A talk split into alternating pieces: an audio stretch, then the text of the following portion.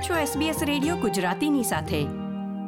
કેન્દ્રીય વિરોધ પક્ષ લેબર પાર્ટીના નેતા એન્થની એલ્બનીઝી આગામી ચૂંટણીમાં જો તેમનો પક્ષ વિજય મેળવશે, તો ઓસ્ટ્રેલિયાના નવા વડાપ્રધાન બનશે. તેઓ છેલ્લા છવ્વીસ વર્ષથી સિડનીના પશ્ચિમ વિસ્તારમાં આવેલી બેઠક પરથી ચૂંટણીમાં વિજય મેળવી રહ્યા છે. એકવીસમી મે બે હજાર બાવીસને રોજ યોજાનાર કેન્દ્રીય ચૂંટણીમાં લેબર પાર્ટીને વિજય અપાવવા એલ્બનીઝી પ્રચાર કરી રહ્યા છે ત્યારે આવો તેમની કારકિર્દી પર એક નજર નાખીએ.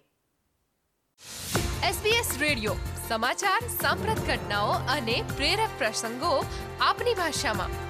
જોડાઓ અમારી સાથે વાતચીતમાં. sbs.com.au Gujarati.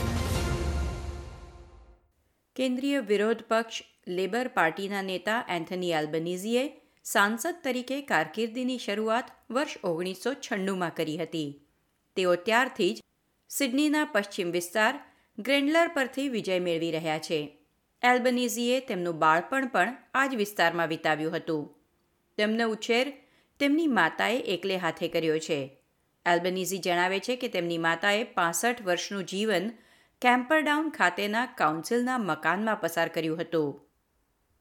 She lived for all of her 65 years in the same council house in Camperdown, where she was born.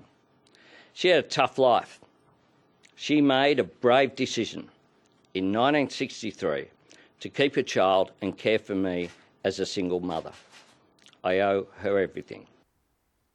વર્ષ બે હજાર ઓગણીસમાં યોજાયેલી ચૂંટણીમાં લેબર પાર્ટીનો પરાજય થયો હતો અને ત્યારબાદ એલ્બનીઝીએ પક્ષનું નેતૃત્વ સંભાળ્યું ત્યારે એલ્બનીઝીએ વચન આપ્યું હતું કે તેઓ વિરોધ પક્ષના નેતા છે માત્ર એટલે વિરોધ કરવાનું વલણ નહીં અપનાવે પરંતુ મજબૂત વિચારો અને પોલિસીને ધ્યાનમાં રાખીને સરકારની ટીકા કરવાનું તેમણે કહ્યું હતું I say to him that I will hold his government to account strongly, forcefully.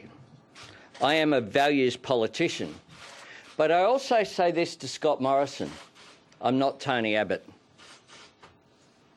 People want solutions, not arguments. They have conflict fatigue. તેમની સાંસદ તરીકેની લાંબી કારકિર્દીમાં એલ્બનીઝીએ ઘણા પદ સંભાળ્યા છે જેમાં ઉપવડાપ્રધાન પદનો પણ સમાવેશ થાય છે તેમણે માળખાગત સુવિધા વાહન વ્યવહાર અંતરિયાળ વિસ્તારનો વિકાસ બ્રોડબેન્ડ અને ડિજિટલ ઇકોનોમી જેવા વિભાગો પણ સંભાળ્યા છે. એકવીસમી મેને રોજ યોજાનાર ચૂંટણી અગાઉ એલ્બનીઝી મતદારોને તેમની યોજના જણાવી રહ્યા છે.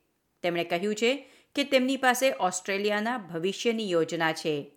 તેઓ વધુ નોકરીઓ મેડિકેર તથા વધી રહેલા જીવન નિર્વાહ ખર્ચ જેવા પ્રશ્નોનો ઉકેલ લાવવા પર કાર્ય કરશે.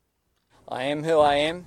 I will be getting about uh, being me, uh, putting forward uh, my propositions. I think what people are interested in is who has a plan for Australia's future. I have a plan for the future. It's a plan for more secure work, it's a plan to strengthen Medicare, it's a plan for making more things here, and it's a plan to take pressure off the cost of living.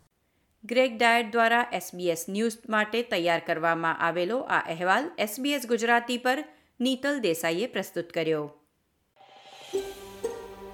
આ પ્રકારની વધુ માહિતી મેળવવા માંગો છો? અમને સાંભળી શકશો Apple podcast Google podcast Spotify કે જ્યાં પણ તમે તમારા પોડકાસ્ટ મેળવતા હોવ.